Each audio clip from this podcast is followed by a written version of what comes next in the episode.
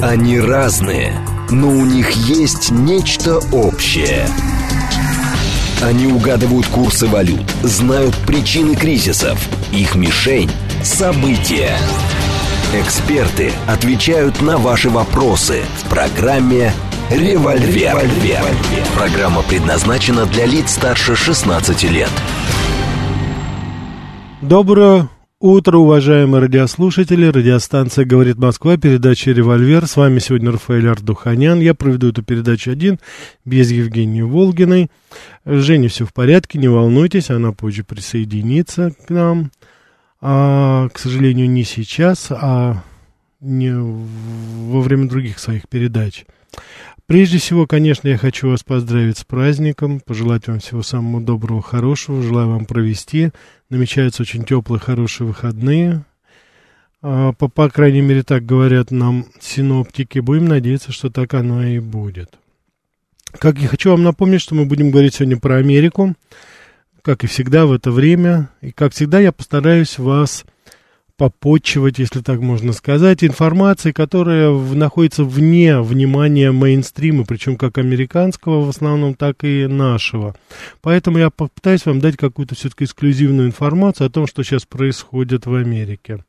А, конечно же, прежде всего, прежде всего, э, несмотря на то, что э, невозможно просто обойти вниманием ситуацию, которая сейчас складывается с выборами в Соединенных Штатах Америки. Конечно, то, что сейчас там происходит, это войдет в определенные аналы истории.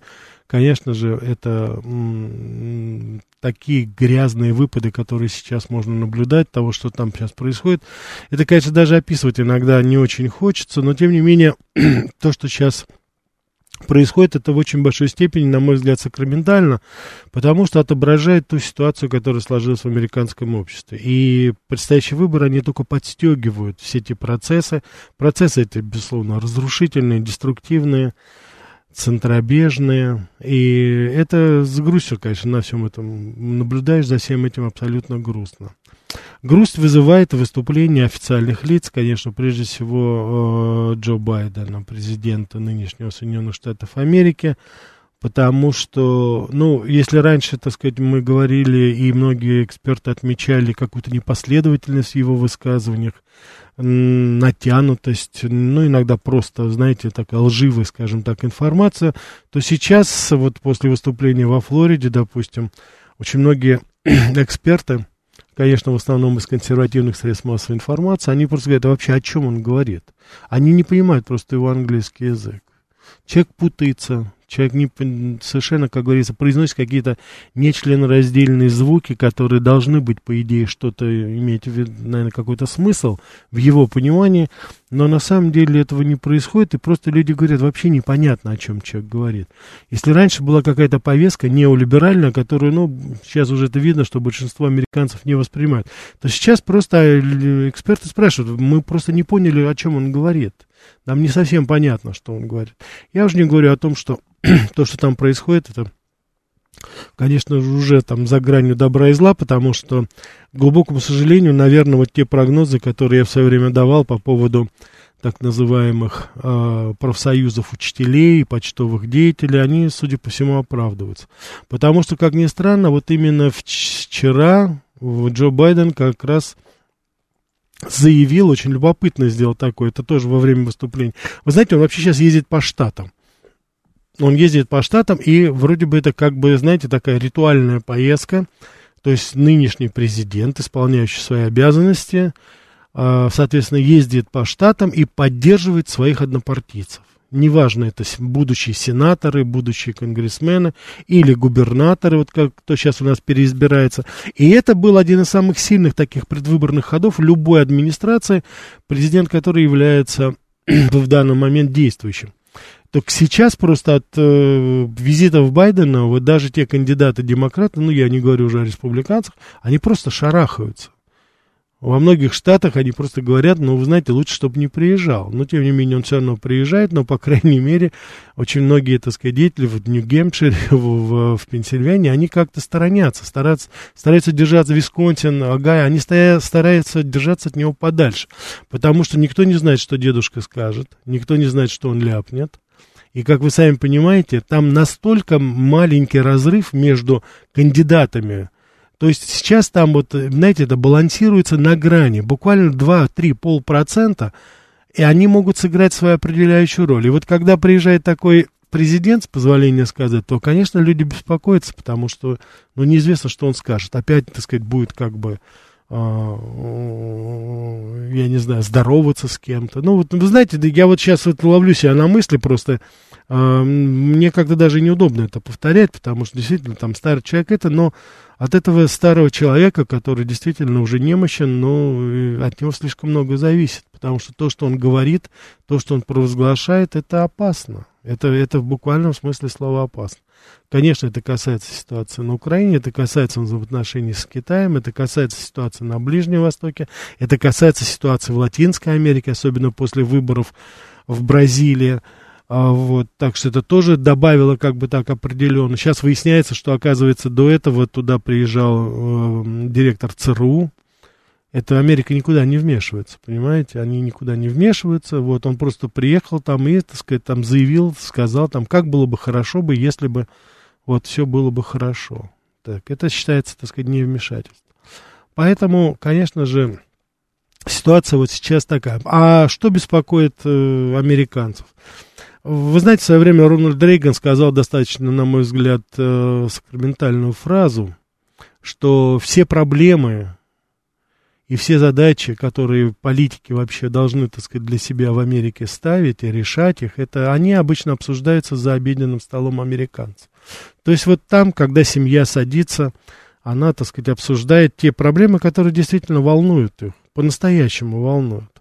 Если мы посмотрим сейчас последние рейтинги, причем рейтинги и CNN, и ABC, то есть и, и консервативные, и э, либеральные, они все в один голос говорят, что то, что сейчас вот в полном объеме, что сейчас волнует американцев, так это инфляция, цены на продукты питания, коммунальные услуги, цены на бензин. Это подавляющее большинство. То есть, допустим, такой момент, как э, защита окружающей среды, это 4%. В некоторых даже там, в консервативных более, там 2,5%. А основное это вот то, что волнует. Так вот самое интересное, что именно об этих, вот именно об этом Джо Байден во своих выступлениях не говорит ни слова. Он ничего не сказал об инфляции. Он даже уже, ну, наверное, ему посоветовали, чтобы он не употреблял больше этих слов, как, допустим, там путинское повышение цен на бензин в Америке, путинское повышение цен на продукты питания в Америке, понимаете, вот так вот. То есть, наверное, он это уже как бы избегает этого, но в, тогда у него получается, что говорить нечего. А о чем он говорит? Он говорит о том, как вот сейчас надо голосовать. Как надо голосовать. А, так сказать, руководитель его администрации Райан Кайлн, он вообще, так сказать, выступил с возмутительным заявлением, это просто всколыхнуло всю и благосферу. Он говорит, Америка это последнее, президент говорит вам последнее предупреждение. Голосуйте правильно. Вот это дословно, как говорится, директор администрации президента Байдена обращается к выборщикам, к американцам и говорит, слушайте вы, бараны, вам последнее предупреждение. Что это у нас тут рейтинги так гуляют? Вы что, не понимаете, что это угроза? Что если Трамп придет, то все, как говорится, Миссисипи потечет вспять, Лас-Вегас закроет все свои казино и так далее. Вот это уровень того, что сейчас происходит там. Это просто обыкновенное запугивание. На это высказывание, небезызвестный нам всем Такер Карлсон, он просто взорвался, он сказал, ты кто вообще такой? То есть вот полемика, она сейчас переходит, а Такер Карлсон, я думаю, уважаемые радиослушатели, кто его хотя бы несколько раз или один раз видел, ну, вы, наверное, создали впечатление, это достаточно интеллигентный, рафинированный человек. Это не тот человек, который будет, как там Билл О'Райли или даже Шон Хеннеди, но чуть ли не материться. Но, но и его уже там тоже прорвало. Более того, даже женские коллективы некоторых консервативных изданий, они тоже уже просто возмущены. Да кто ты такой, что ты нам говоришь, как голосовать? Кто ты такой, который нам говорит, что хорошо для нас, а что для нас плохо? И вот эта вот полемика вот в таком, знаете, это персонализация, а с другой стороны радикализация, такой, знаете, накал, это составляющая часть того. Так что здесь, как говорится, это... Так, а, смс-портал 925-8888-94-8, телеграмм для встречи говорит, говорит МСК Бот, прямой эфир 495-7373-94-8, телеграм-канал, радио говорит МСК. Это у нас вот YouTube-канал заработал, последнее время он такой благосклонный становится, YouTube-канал говорит Москва. Наверное, у нас там есть. Давайте возьмем у нас звонки. Да, здравствуйте. Доброе утро. Алло, Рафаэль, добрый день. Александр. Да, да Александр. Алло, алло. Да, да, да, да слушаю. Вы знаете, извините, пожалуйста, ну, буквально на отвлеченную тему. По движению, можно сказать, для всех слушателей наших уважаемых радиослушателей. Ребята, не выходим. Если кто собрался за город, пожалуйста, от, откажитесь. Еду сейчас по Пятницкому шоссе из Митина в сторону области.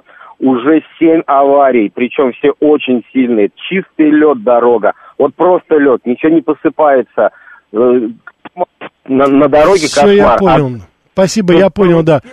Уважаемые радиослушатели, значит, наш э, радиослушатель предупреждает, чтобы за город, ну, я думаю, не только за город, наверное, это тогда и везде, просто будьте осторожны, действительно, наверное, вот первое, как говорится, первое, первое, как говорится, гололедец, так что будем, как говорится, внимательны. Спасибо за предупреждение. Так, ничего от него не зависит, он лишь актер в театре, не более того, да. Ну да, старается лишний раз не приглашать, а то Байден может и белый танец объявить. Гей приглашать, да, действительно. Юрий, спасибо за пожелание, хорошего эфира. А, вот. А, хорошо, что Байден не оговорился, Америка последнее прибежище негодяев. Так, э, так, Джекпот, спасибо за шутку. Как только развалится Америка, я вам обязательно скажу дедушка старый, все равно, что он говорит, да, хорошо, да, значит, мы продолжаем с вами, продолжаем э, говорить о Байдене, говорить э, об Америке, что сейчас происходит. Что еще? Вот я еще хочу раз обратить внимание на то, что происходит сейчас вот с профсоюзами учителей и профсоюзов. Судя по всему, это вот будет та самая, э, так сказать, э, гвардия, которая будет заниматься подтасовками. Будет в полном объеме заниматься именно вот э, тем, о чем, к глубокому сожалению, о чем мы говорили, это, ну, самые обыкновенные вбросы, понимаете, самые обыкновенные вбросы, которые будут самым наглым образом поступать, и здесь, э, у нас никаких сомнений здесь просто не должно быть, потому что это, судя по всему, это единственный способ для для демократов удержать власть, потому что по-другому просто не получается. И все рейтинги, и все, что сейчас говорится, они полностью говорят о том, что в полном объеме говорят, что в конечном итоге наверное, все-таки консерваторы возьмут и Конгресс, а может быть даже и Сенат. Хотя я еще раз говорю, я вот буду оговариваться, потому что 4 года назад я достаточно уверенно говорил на основании той информации, которая была у всех экспертов, что, конечно же, э, Трамп будет переизбран на второй срок. Нет, этого не случилось, и мы сами все знаем, почему. Так что здесь это. Да, да, вот, кстати, вы здесь спрашиваете уже, будет ли сегодня вечером передача Америка Лайт? Да, будет, но она начнется в 18.00, в 6 часов. Обязательно подключайтесь, потому что у нас в гостях будет замечательный историк Евгений Спицын, и мы будем с вами говорить вместе с ним, это специалист высочайшего класса, мы будем говорить с вами об Аляске, потому что сейчас вот в этом году исполнилось 155 лет со дня продажи Аляски Соединенным Штатам Америки. Естественно, подобрали очень интересные факты. По-новому взглянем на эту проблему, попытаемся, по крайней мере. Я думаю, что с таким специалистом, как Евгений Спицын, это будет несложно всем нам сделать. А вы подключайтесь. 18.00 Америка Лайт. Uh, будем говорить об продаже Аляски, которая была совершена 155 лет тому назад. Давайте мы еще возьмем. Да, доброе утро. Здравствуйте, Рафаэль э, Вайс. Да, Вайс.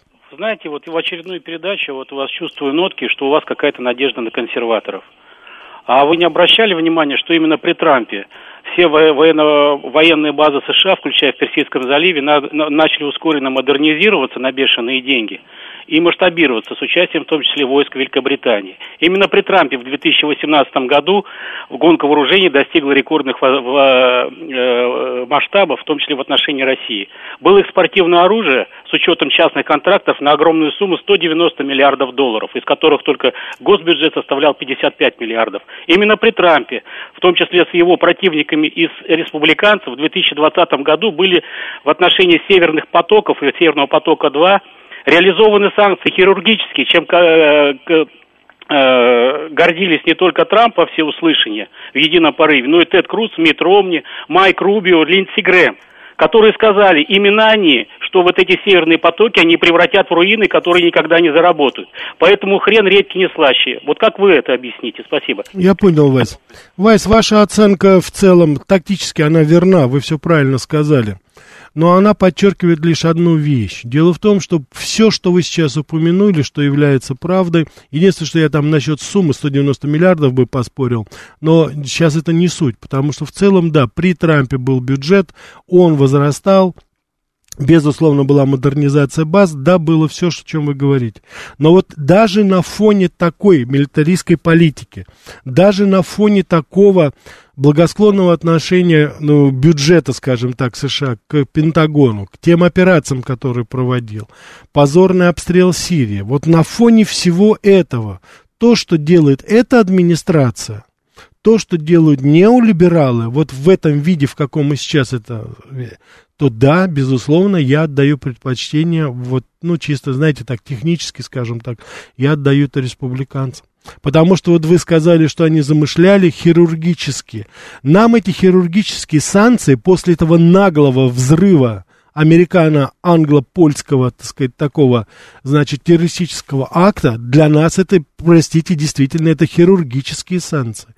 Это смотря с чем сравнивать. Вот когда они были, и когда они всячески гнобили, угрожали, это действительно было, выглядело достаточно угрожающе. Но скажите, разве 3-4 года тому назад мы могли себе представить, что объединившиеся разведки стран НАТО, это и английская, прежде всего английская, безусловно, и американская прекрасно это знали.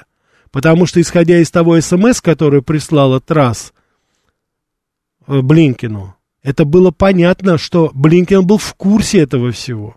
Это, кстати, вопрос перевода сейчас. Да? Потому что у нас переводится немножко по-другому. смс была выглядит такая. It's done. It's done, это значит, это сделано. Теперь вопрос, скажите, пожалуйста, если я посылаю вам смс с этим посланием, это сделано, подразумевается ли, что получатель должен знать, о чем идет речь? Потому что если Блинкен как бы был не в курсе этого, то, наверное, бы тогда бы, может быть, что-то другое сказала. Ну, там, смотрите в новости, там, или еще что-то. Но нет, СМС был совершенно конкретный. Поэтому есть все основания утверждать, что это совместная операция. Вот, я думаю, что там, безусловно, и польский, как говорится, след есть в той или иной форме. Посмотрим, как это будет. Но этого уже достаточно. Поэтому, конечно, на этом фоне, уважаемый Вайс, конечно, мы отдаем предпочтение этому. Потому что эти ребята в полном объеме сейчас говорят о ядерной войне. Более того, они имеют наглость нас обвинять в том, что мы начинаем говорить об этом. Трамп не позволял себе такого. Трамп договаривался. И Трамп, я совершенно согласен, то, что вот он сказал недавно, если бы я был бы президентом, войны бы на Украине не было. Я убежден, что так оно и было бы. Давайте еще возьмем да, слушаю вас. Доброе утро. Добро, доброе утро, Рафаэль, Ростислав, постоянный слушатель. Да, Ростислав. С праздником и с выходным, и вас, и Женечку Волгину. Я не знаю, как сейчас в область движения. Я читал, что по будням с транспортной суетой очень похожи на Москвы боковые улицы в конце Елисейских полей в Париже. Mm. А теперь в Париже, видимо, будничная суета, потому что там рабочий день, а тут выходной, как город спокойно. Я хотел вас спросить, знаете, вот как-то говорит Москва в программе «Бомбофон» я вспомнил про должность главного инспектора Госдепа. Скажите, а ему всегда нужно было визу, чтобы прилететь в Москву? Потому что я помню, во времена Ельцина э, в Внуково-3 были же американские чартеры, прилетали в правительственный аэропорт. Там он мог прилететь без уведомления? Я понял, да. Нет, Ростислав, дело в том, что э, визовый режим действовал и действует. Единственное, что у этих людей дипломатические паспорта, и там, как правило, э, так называемая мультивиза стоит. В то время, в 90-е годы, у нас даже была десятилетняя виза, как в Россию, так и в Америку. Сейчас, конечно, об этом говорить уже особо не приходится приходится. Так, бэтбой, да не было никакой смс. Зачем транслируете разоблаченный фейк? Никаких разоблаченных фейков нет. А если вам это Листра сказал, а вы ей верите, уважаемый бэтбой, хм, уважаемый бэтбой, даже само название очень любопытно, да, то это ваше право, вы имеете, так сказать, вы имеете право на это, да. Ага. Так, электронного сайта. Угу, угу. Так, ну, Бэтбой у нас, так сказать, явно, так сказать, такой засланный парень. Он уже у нас тут и о Херсоне пишет, и уже об Аляске пишет. Ну, давайте, ничего. Мы же не, так сказать, не YouTube и не Twitter, мы вас банить не будем.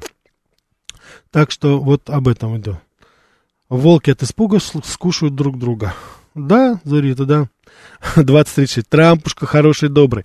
Конечно же, конечно же, если в целом, давайте уберем немножко, знаете, такие шутливые ноты, конечно же, э, в принципе, хотя немножко, как говорится, так грубовато, но наш уважаемый радиослушатель Вайс, э, вот он э, правильно сказал, что хрен редкий-то не слаще. Конечно же, мы, еще раз хочу повторить то, что я говорил уже, мы выбираем между худшим и плохим.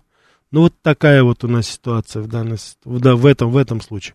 По крайней мере, риторика. Я не думаю, что какая-либо администрация, какая-либо администрация, которая придет после Байдена, она будет хуже. И это не только ведь речь идет о нас.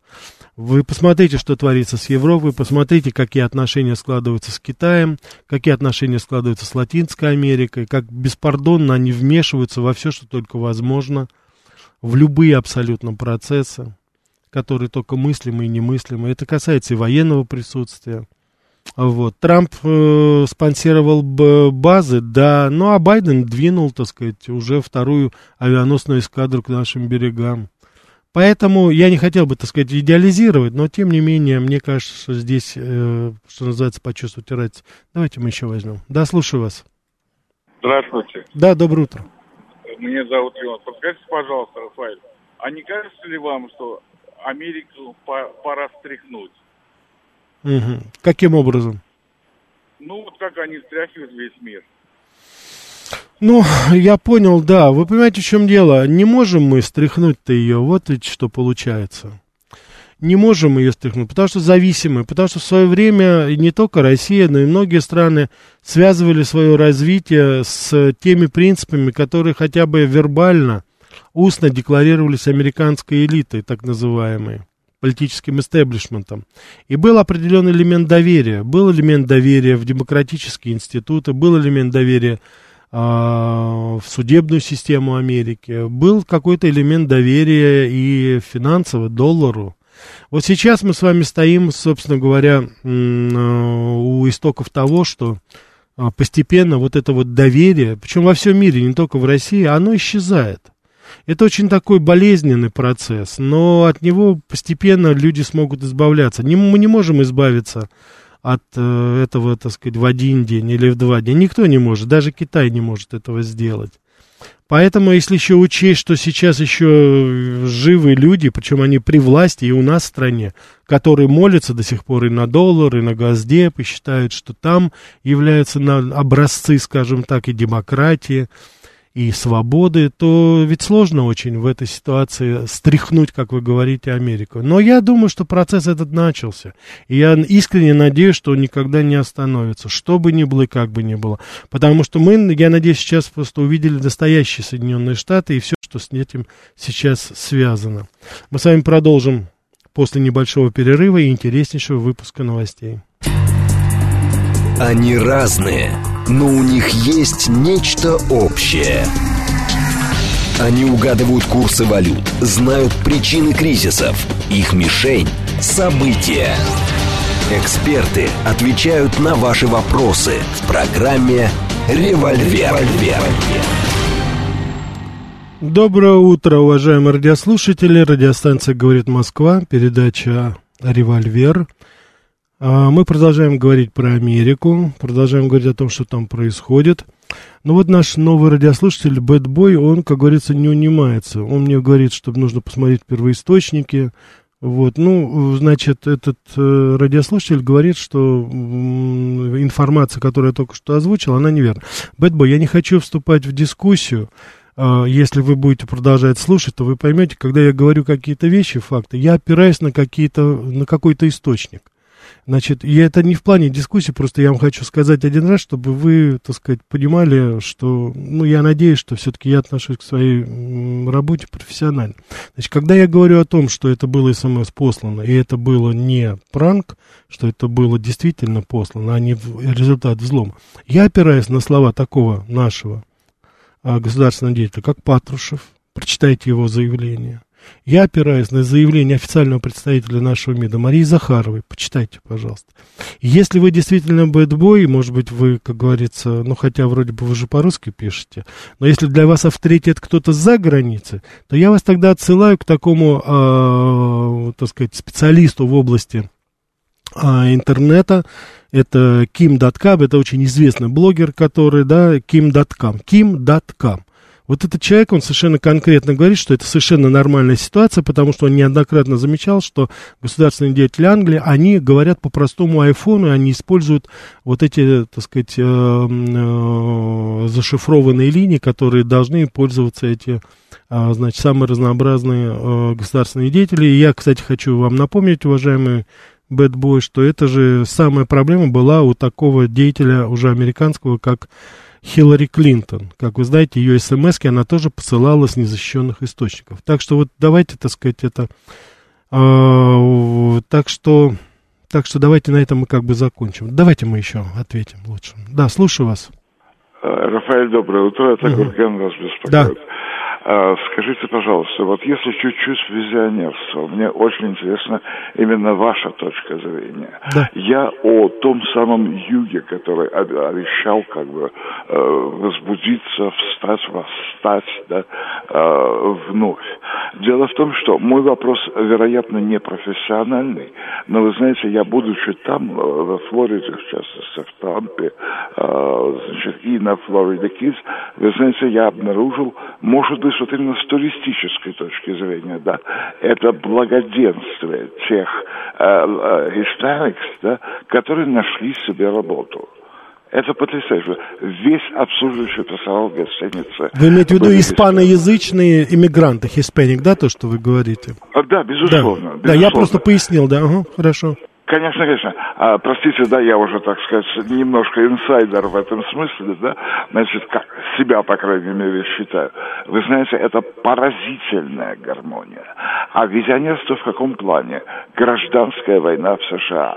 Вчера заявляет мне один из а, наших федеральных каналов, ток-шоу, да, значит, а, прогноз, что в течение ближайших десяти лет есть все предпосылки для гражданской войны. Я хотел бы послушать вас а, я понял, да. Да, спасибо.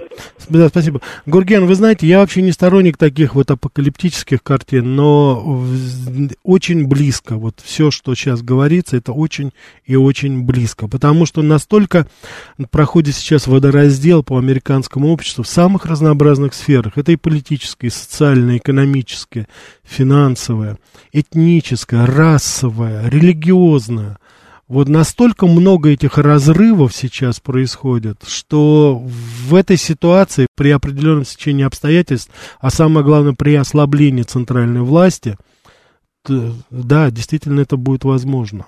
Потому что сейчас, ну, полностью разделена Америка. Вот это вот красные и синие штаты в полном объеме. Единственное, я бы хотел сказать о новых тенденциях, это вот то, что вы затронули тему испаноязычного эмиграции сейчас, она всегда была и тяготела к либеральному крылу демократической партии, всегда.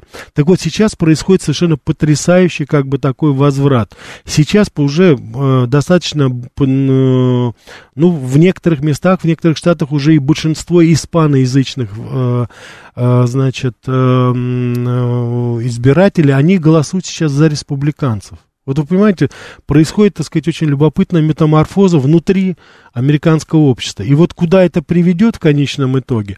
Дело в том, что в чем э, ужас и в чем вот мы иногда сравниваем, и, кстати, Трамп сравнивал, говорил о современном неолиберализме как о фашизме, натуральном фашизме. Вот. Он как раз и заключается в том, что демократы не отдадут эту власть сейчас просто так. Откуда вот все эти предупреждения, подтасовки, работа там совершенно с другими, как говорится, э, с э, социальными группами для того, чтобы только не допустить. Они готовы раздавать деньги налево-направо, особенно вот этим радикальным группировкам, которые контролируют улицу. Мы уже говорили с вами по поводу вот этого пакета 1,6 триллиона долларов, который Байден раздал тем социальным тем организациям, и в основном это были национальные меньшинства, в основном негритянские были, испаноязычные некоторые были радикальные группировки, студенческие организации, а, которые, собственно говоря, вот и будут сейчас контролировать улицу во время выборов. Это достаточно... Это вот, пожалуйста, Гурген, вот посмотрите, выборы проходят, опять происходят подтасовки, опять Америка выходит на улицы, а им навстречу выходят хорошо оплаченные радикальные группировки, но чем не начало гражданской войны? А, собственно говоря, 6 января что было? Это был тоже в какой-то степени элемент гражданской войны. Поэтому в данном случае нет. Так, ну бэтбой не унимается, Патрушев, Захарова, и это, по-вашему, заслуживающий доверия источник. Ну, бэтбой, ну тогда говорить-то не о чем. Ну что, для вас официальные люди, у вас, наверное, какие-то свои источники. Вы хотя бы имя свое тогда бы назвали для начала. Так, все, вот здесь уже пишут, да, ваш, вам, бэтбой, да вы вовсе у нас неуважаемы. Все, бэтбой, больше я вас не называю уважаемым радиослушателем, вы просто радиослушатель. Так, а, так, да, давайте, давайте ответим еще раз, да. А, доброе да. утро, уважаемый Рафаэль. Да. Вот я по поводу потасовок с вами согласен. Демократы пойдут на все, угу. но бог им судья. Они, тем более, все американцы, в том числе канадцы, очень набожные. А, в том числе и этой стезе следуют и наши иммигранты, это я знаю уже не понаслышке. Угу. А вот, уважаемый Рафаэль, а у меня два вопросика быстренько. А как вы объясните поведение Трампа, при котором было не без его участия денонсирована взрывоопасная денонсация, произведена по договоров между нами и США, не только по на, с НАТО, а, договоров по открытому небу, ДРСМД, это во-первых. А не Трамп ли в марте месяце в одной из своих речевок под одобрительные аплодисменты своих сторонников призывал Байдена бомбить войск, э, ВВС НАТО, наши войска на Украине? И эти э, ВВС он предлагал раскрасить в виде шутки под символику Народно-освободительной армии Китая. И последнее. Не при Трампе ли, это первый вопрос, не при Трампе ли были сублимированы поставки вооружений на Украине из нелетальных оборонительных в летальные наступательные, если коротко говоря. А второй вопрос. Вот все у нас, в том числе политики высокого уровня, на, на, надеются который год на взрывоопасную обстановку, как которую вы постоянно комментируете в Соединенных Штатах Америки. Но я слежу за последними социологическими опросами по поводу Украины, которые были в США произведены на основании их дискомфорта, мягко говоря и, жи, и, и падению жизненного уровня в конце лета, в начале осени и сейчас. Угу. Меньше 8%, ну 10% интересуются этой темой. И канадцы, и американцы в большинстве случаев настроены против нашего 4%. президента, против нашей армии 4%. и против всего того, что и, и, и касается не только Украины, но и в, в отношении той Европы, в которой виновата Россия. Спасибо. Но я, собственно говоря, еще раз э, хочу сказать по поводу заявлений Трампа, о которых вы говорили, но я не помню, чтобы были там призывы Трампа бомбить там Россию или еще что-то, ну, это на вашей совести оставляю по поводу того, что он договорил. Нет, я этого не помню, и чтобы такого вот. Теперь, то, что касается поставки летального оружия, они начались, собственно говоря, именно с приходом этой администрации. Трамп и думать не смел по поводу того, чтобы поставлять какое-либо вооружение Украине. Так что здесь я с вами просто не соглашусь, это не совсем аккуратная информация, ну, матчасть так называемая. Так что здесь, э, здесь уже, значит, совершенно ясно и понятно, да.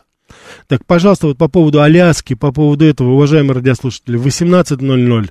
Тем более, что у вас будет человек, э, историк, я считаю, ведущий историк нашей страны сейчас, Евгений Спицын, он вам ответит на эти вопросы, и я в меру своих, так сказать, возможностей по Америке тоже отвечу на это, но не сейчас. Так, так, ждем доллар по 30 копеек. Хорошо.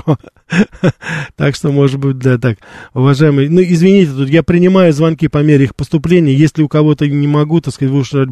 Я хотел рассказать просто еще, я же вам говорил, что мы будем с вами говорить все-таки немножко и о других вещах. Есть информация, которая меня очень обеспокоила, потому что это происходит сейчас в Нью-Джерси.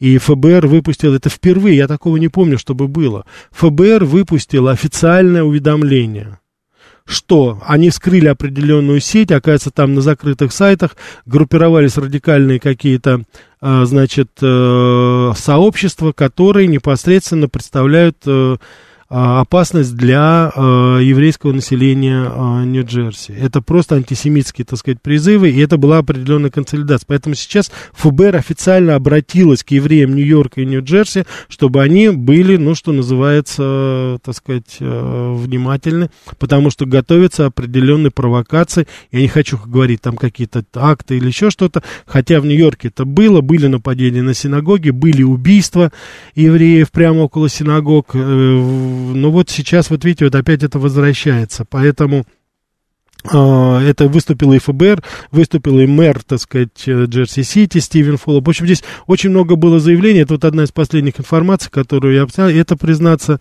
достаточно тревожно очень для Америки. Это вот к вопросу о гражданской войне, то, что вот вы спрашиваете. Я, я вам говорил о том, что вот эти водоразделы, которые проходят, вот это вот и есть вот эта практическая сторона этого. Вот это не просто, так сказать, знаете, огонь, но вот там, так сказать, Э, сказано и сказано в, в, в угоду какой-то политической риторики. Это все конкретизируется, это материализуется сейчас в Америке. И это я считаю, что это просто... Я говорю, что такого не было вот подобных вещей. Поэтому говорить, к глубокому сожалению, сейчас о гражданском конфликте внутри приходится. Давайте мы еще от, возьмем. Да, слушаю вас. Доброе утро, Лимонадный Джо. Да, доброе утро, Лимонадный Джо. Я вот 11 августа 1986 года шел первый день на работу. Меня приняли в Московское управление КГБ. Угу. И на работу не пустили, потому что судили майора Воронцова из второй службы Московского управления, это служба контрразведки, угу. который инициативно вышел на американцев, там, и взял псевдоним, имя своего начальника, с которым он был в конфликте, но его расстреляли. Я к чему это говорю? А вы долгое время жили в Америке. Какое-то внимание со стороны ФБР гласное или негласное было к вам? Конечно, было, спасибо. И ЦРУ, и ФБР было внимание. Но я вам хочу сказать без ложной скромности, когда я закончил международное отделение журфака МГУ, и другая, как говорится, служба КГБ тоже проявляла интерес. Конечно, конечно, а почему нет? Еще как, еще как. Так что, значит, это, да, а, ведь свалят все на Россию, типа, это многие евреи, ну, с них станется, конечно. Так, а, но ведь нам и Захарова, и Володя, Василий пишет, нам э, говорили и Захар, и Володин, что Украину накачали вооружением с 2014 года. Это время президентства не только Байдена, но и Трампа. Он не мог не знать о таких... Значит, я хочу вам сказать, что по поводу того, там, накачивали вооружением, там, или еще что-то, а, с 2014 года или это, мы сейчас говорим с вами о том, что происходит сейчас во время военного конфликта. Мы сейчас с вами говорим о том беспрецедентном в военном накачивании, которое происходит сейчас. Если в свое время, как вы говорите, с 2014 года Украина там по каким-то каналам покупала какое-то оружие где-то, это же то же самое делали все остальные страны, и Грузия покупала, и Азербайджан покупал где-то на стороне оружия. Все как-то каким-то образом покупали. Вопрос стоит в том, что конфликт у нас, вот эта операция, она вышла именно с Украины сейчас. И вместо того, чтобы загасить этот конфликт, сейчас Запад делает абсолютно все для того, чтобы раздуть его. Ну а для чего это, мы уже с вами прекрасно понимаем, для чего это все делается. Поэтому здесь это просто немножко разная ситуация, разные временной отчет был. Потому что то, что там до 2014, они, может быть, и до этого еще покупали. Почему 2014? Они, может быть, с, 90, с 91 года Украина могла закупать где угодно оружие в любой форме. Вопрос в том, куда это оно шло. Потому что именно вот сейчас, я не могу сказать, это украинское правительство, это просто какой-то бандеровско-фашистский режим, он использует это оружие для того, чтобы убивать свой собственный народ. Вот в чем дело. Так, Тук-тук-тук-тук-тук-тук-тук. Так, бэтбой, я с вами больше не разговариваю.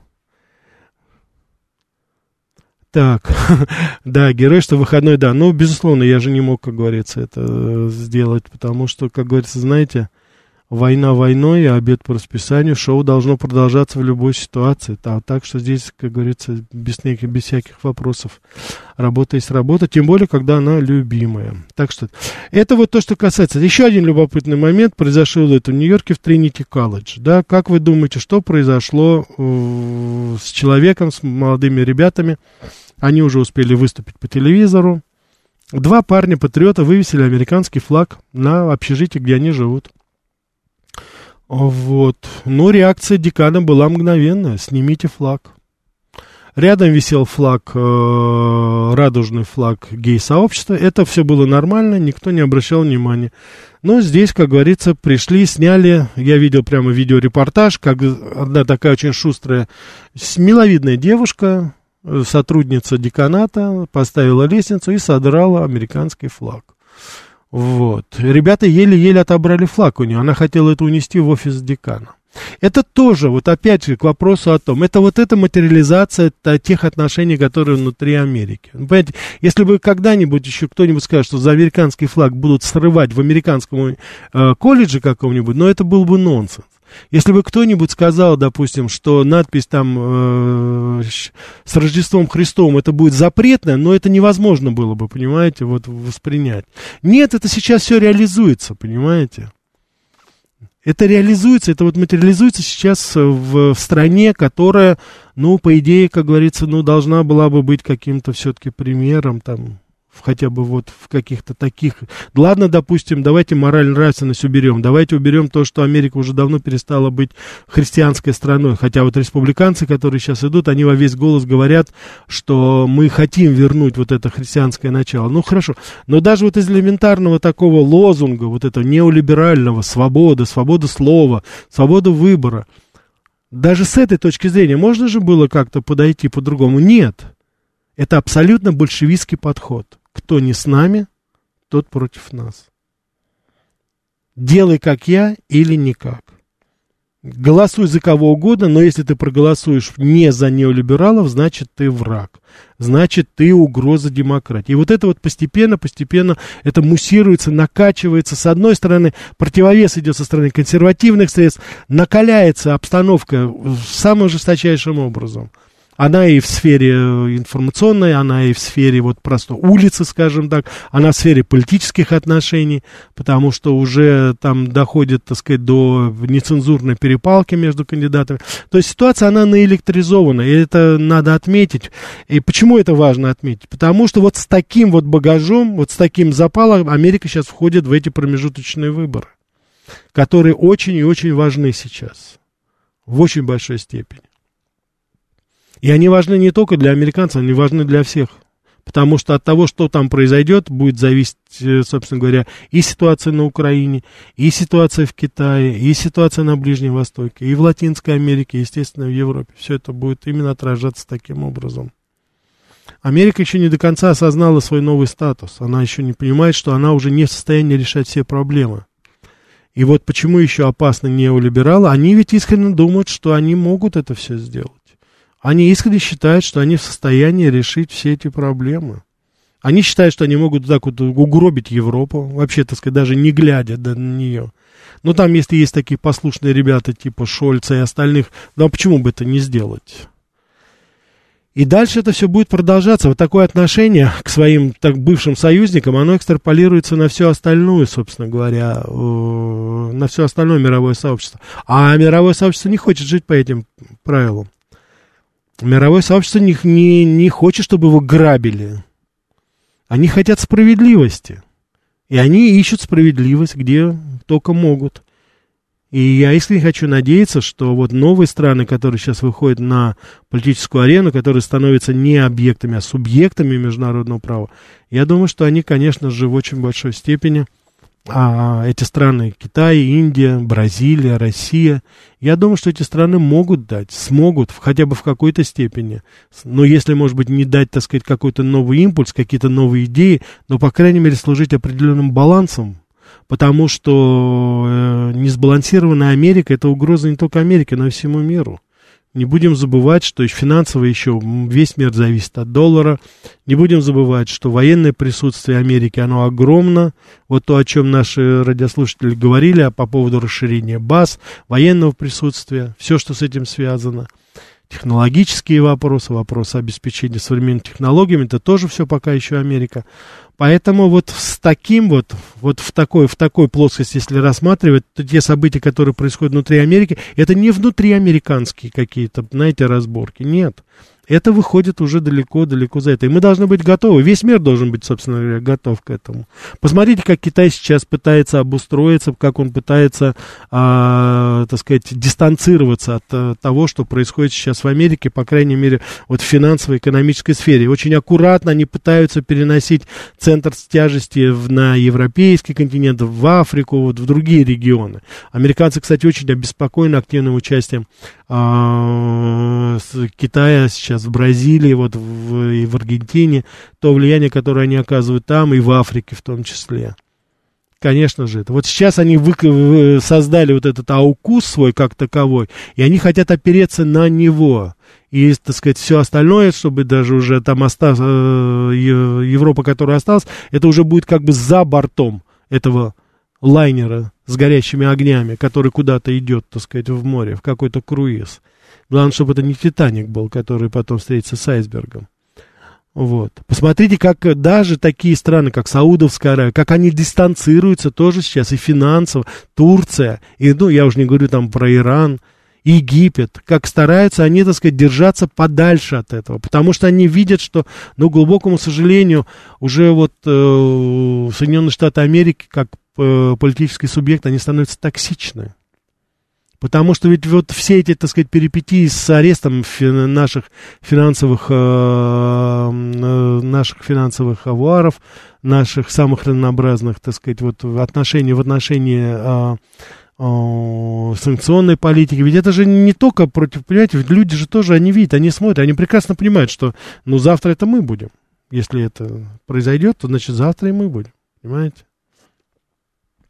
И на фоне этого, вот если мы говорим по поводу внутренних проблем. Я вам тоже хочу дать сейчас информацию. Это вот Центр контроля за заболеваемостью и состоянием здоровья, это департамент государственный. Он сейчас выступил, вот последнее у него было, э, опубликовал данные, э, в Соединенных Штатах Америки на 26% увеличилась смертность от алкоголя. Это тоже вот показывает настроение внутри страны, понимаете? Ну, э, не думаю, что об очень хорошей жизни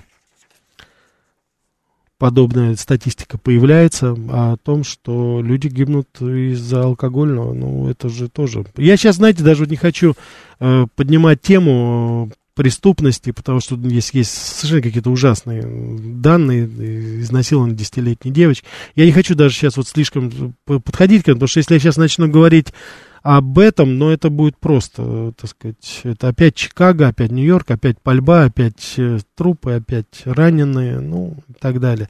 Так что получается так, что вот если мы суммируем, так сказать, то, наверное, у вас сейчас вот, ну, приблизительно, так сказать, обстановка, ситуация, которая складывается в Соединенных Штатах Америки, она все-таки перед нашими глазами. И я еще раз хочу повторить, все это нам интересно с точки зрения того, что вот, вот в таком состоянии, в полном раздрае. Америка сейчас экономически, сейчас, ну, я думаю, не нужно повторять эти тезисы по поводу высоченной инфляции, всего того, что сейчас там происходит с экономикой в, в Америке. Потому что заводы, которые они стибрили, извините за выражение, из Европы, они пока еще не запущены. Может быть, потом это какой-то результат даст. А пока безработица, инфляция и бешеные цены. Бешеные цены на абсолютно абсолютно все, что там и есть. И на продукты питания, и, конечно же, на бензин. Так что не дай бог, конечно. Так что... Вот, ну что еще? Напоследок я скажу, что допустили э, дипломатических работников Бритни Гриммер, это баскетболистка, вот, они все говорили, что она такая стойкая, держится. Ну, а что ей не держаться в нашей тюрьме? Ее же, с ней же не обращаются так, как обращались с нашей Марией Бутиной. Ее не раздевают, ее не оставляют в холодном карцере. Нормально себя чувствует девочка. Я думаю, что все будет хорошо. Уважаемые радиослушатели, еще раз поздравляю вас с праздником. В 6 часов Америка Лайт про Аляску. Всего вам самого доброго.